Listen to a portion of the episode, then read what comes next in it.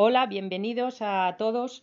Hoy iniciamos un nuevo espacio que hemos llamado Reencuentros en la Biblioteca de Villanueva del Pardillo.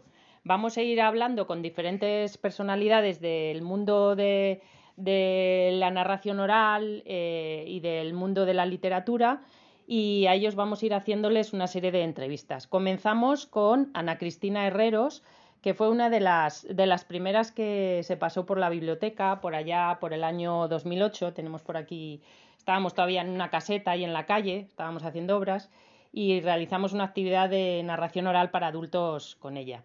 Bueno, paso a daros un, unas breve, una breve reseña y luego ya comenzaremos a hacer las preguntas.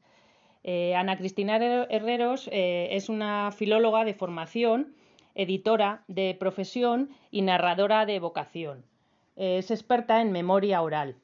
Hizo su tesis en romancero tradicional mientras trabajaba como editora en Ediciones Ciruela, Eh, donde publicaría sus primeros siete libros y dirigiría la colección Biblioteca de Cuentos Populares.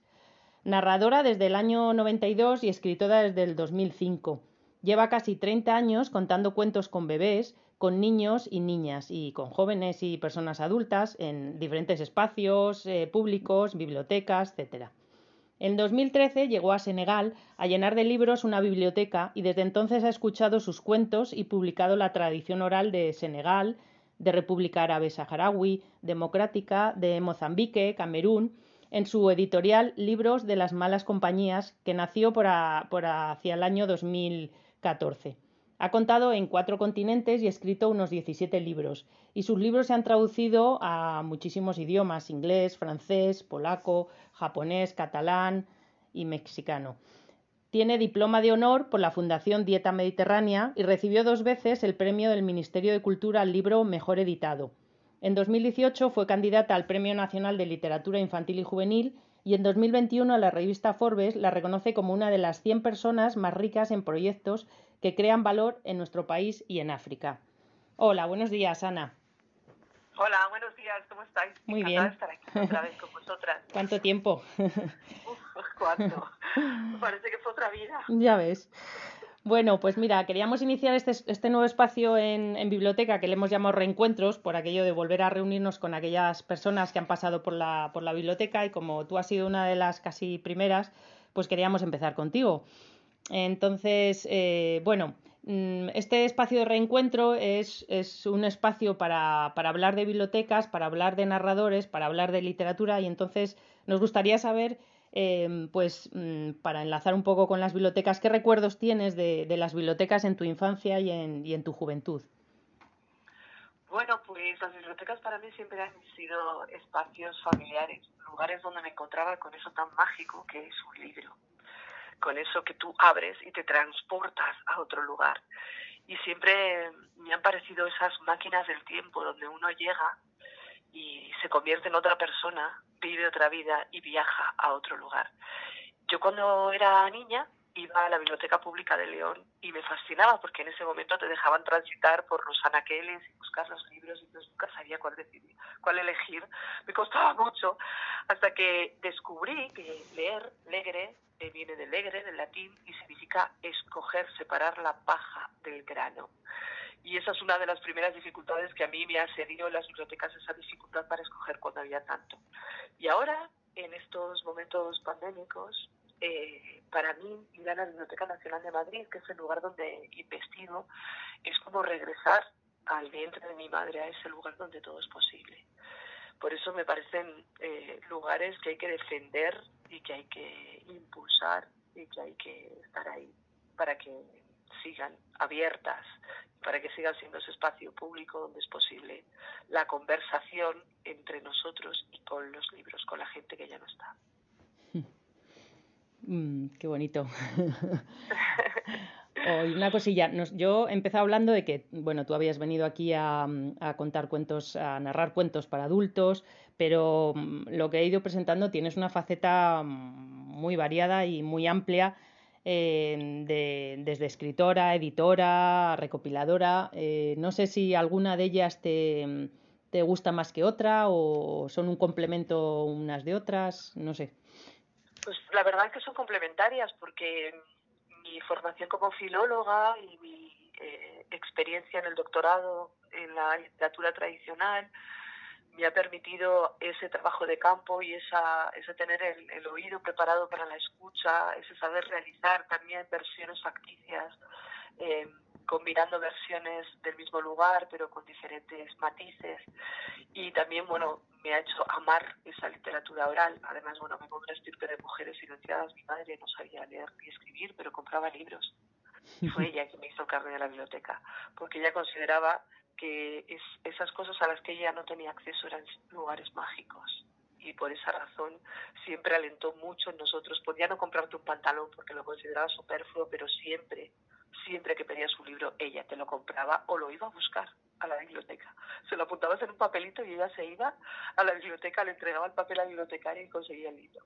Era impresionante eso, ¿no? Esa relación que ella tenía Eh, con algo que le estaba vedado, que era la escritura. Pero por otro lado, bueno, todo ese gusto por la lectura surge eh, y se acrecienta, y las madres no solamente dan leche, nos dan de, no son, nos dan de lactar, sino que también, decía Sabater en La infancia recuperada, nos dan esa miel, ese gusto por las historias, por las canciones, por la proximidad, por el tacto, por la mirada, por todo eso que está presente ahí en, en un narrador, una narradora que se sienta a la orilla de la cama de un niño o de una niña y cuenta una historia, o de un narrador que en una biblioteca comparte historias con, con los usuarios de esa biblioteca. Así que mmm, todo eso ha confluido, ¿no? Mi faceta de editora, mi faceta de, de investigadora en tradiciones orales, mi faceta de lectora y mi faceta de escritora y de, de, y de y de narradora también. Todo eso ha confluido en algo que de pronto parecen muchas actividades, pero todas tienen un centro, que es la escucha. Y con la escucha nos vamos también, eh, todo lo que has realizado, eh, o sea, cuando iniciaste tu aventura por Senegal y, y todo eso, eso eh, ¿cómo has conseguido, o sea, te ha influido en tu...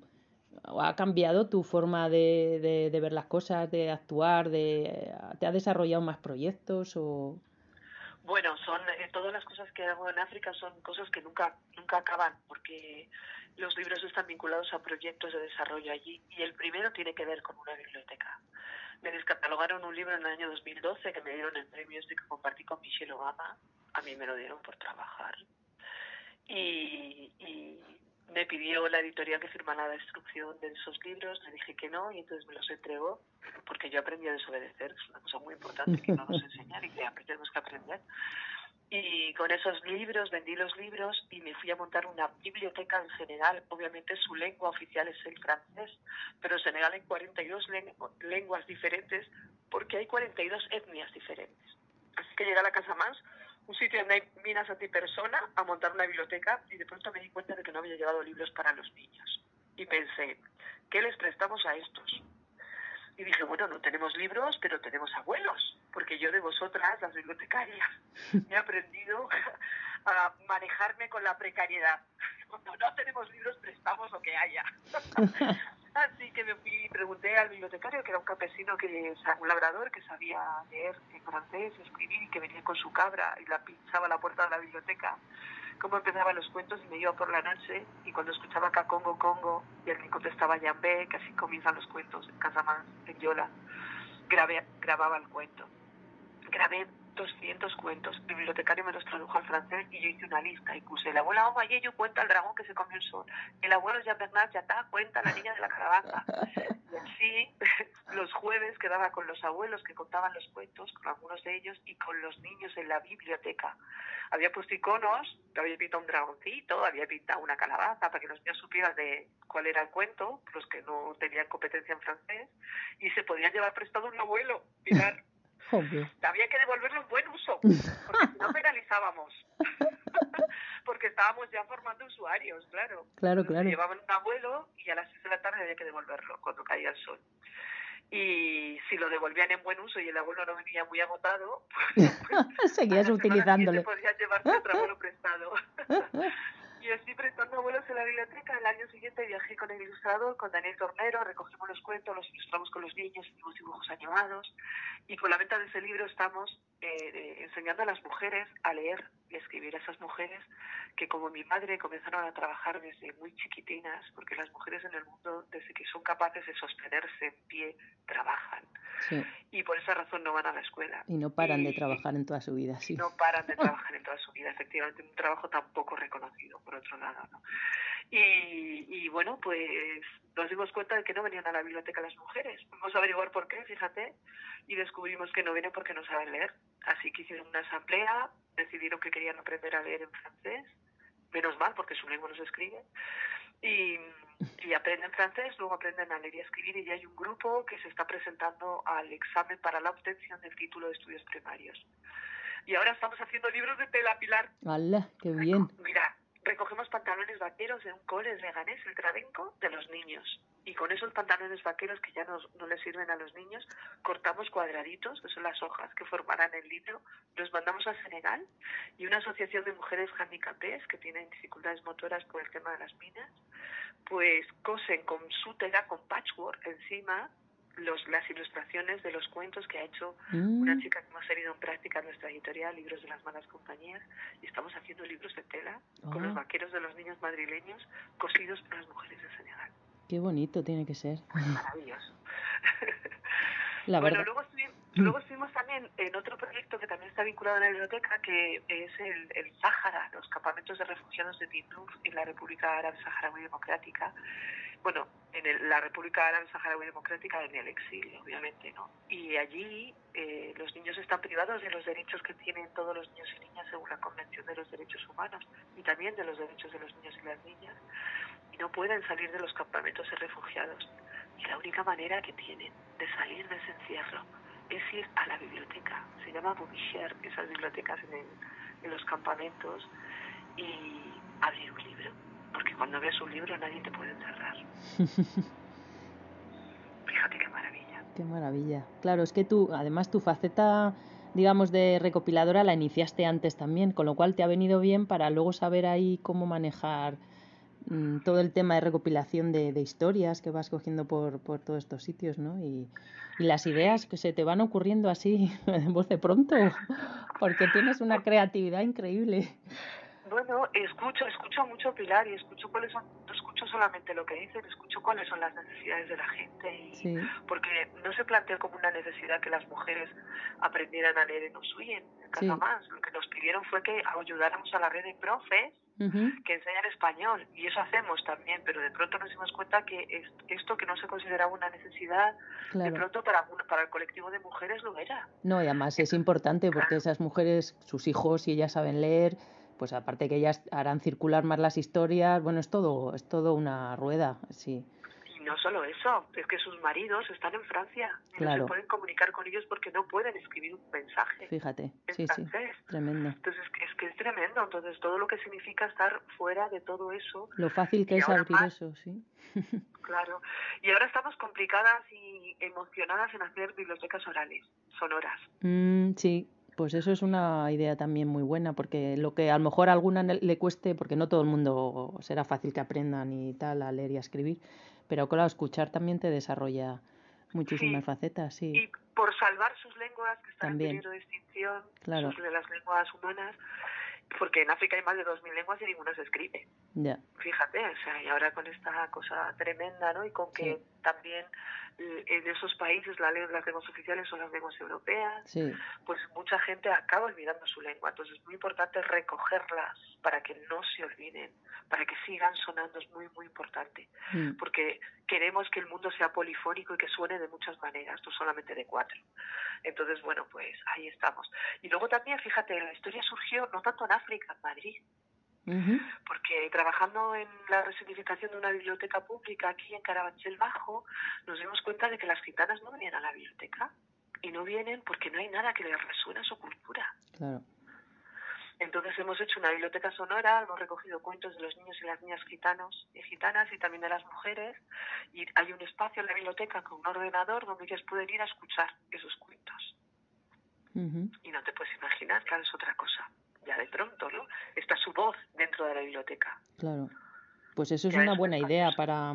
Claro, para hacer en, en los pueblos nuestros, que a lo mejor tenemos diferentes colectivos, nosotros tenemos más, a lo mejor con, con los árabes, quizás son los que menos se van acercando. Es, es una idea interesante, sí, la verdad. Y Pilar, seguro que pues, la gente de vuestro pueblo sabe un montón de cosas que tienen sí. que ver con el uso de las aguas, con refranes que, que sí, tenían seguro. que ver con cómo leer el cielo para saber si va a llover o no, mm. con, es, con ese aprovechamiento sostenible que tenía la gente de los residuos, cocinar con sobras, todas esas cosas que ya no sabemos. Sí, sí, no, y además más que, que son cosas que puedes grabarles, que no te metes en su cultura, digamos que no claro. les va, porque a veces es difícil llegarles, ¿no? Nosotros intentamos hacer aquí una actividad con diferentes culturas y, y con los árabes nos costó un poco, eh, porque además luego hay diferentes tendencias, ¿no? Pero lo de grabar eh, historias, eh, cultura, folclore, es, es la verdad que puede ser interesante, sí.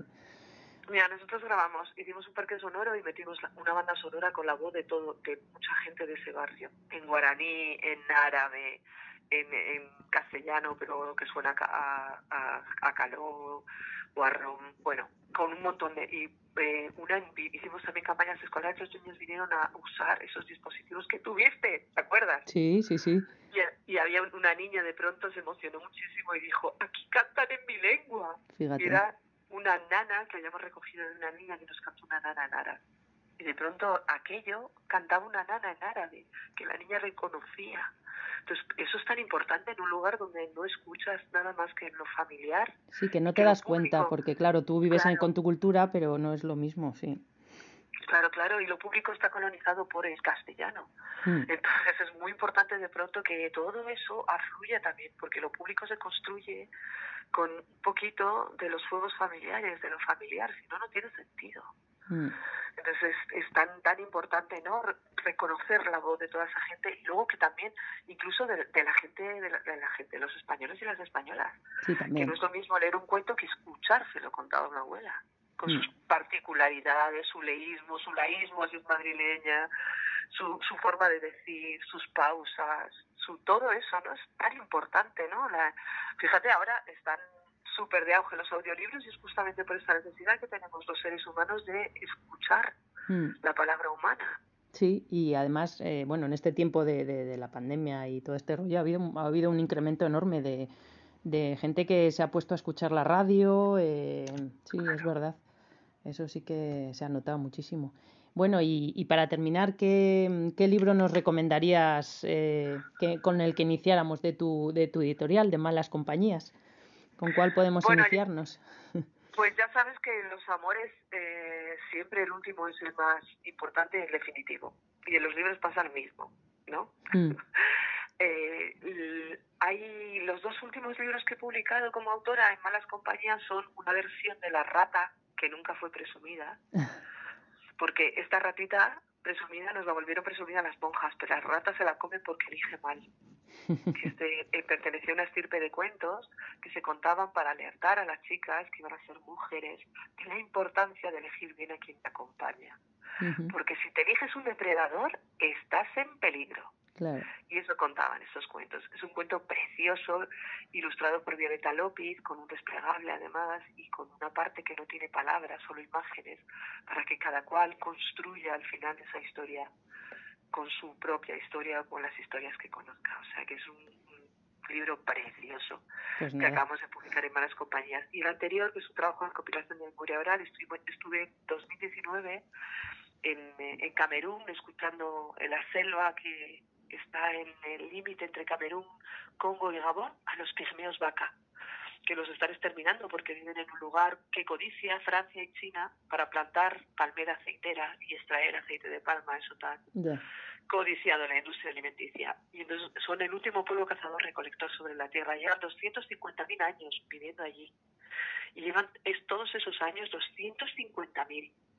Piensa que la cultura escrita es de hace solamente seis mil, siete mil años. Uh-huh. Y ellos llevan doscientos cincuenta mil. Y llevan tanto tiempo porque tienen una cultura basada en la escucha. Claro. Y ahí se ha mantenido, fíjate. Claro. Uf. Bueno, pues nada, lo tendremos en cuenta y lo incorporaremos a la biblioteca, ya te digo. Claro. El último se llama El libro de la selva de los Pirineos, Baka. Uh-huh. Y se pueden escuchar sus cuentos en nuestra página web si alguien los quiere escuchar, doble u doble u doble u punto libros de las malas compañías, sin ñ y sin tilde punto com. Ah, pues muchas gracias, Ana. A y... ti, Pilar, un placer. Nada, a ver si nos vemos pronto. Ay, por favor, sí. Venga, un abrazo. Un abrazo enorme.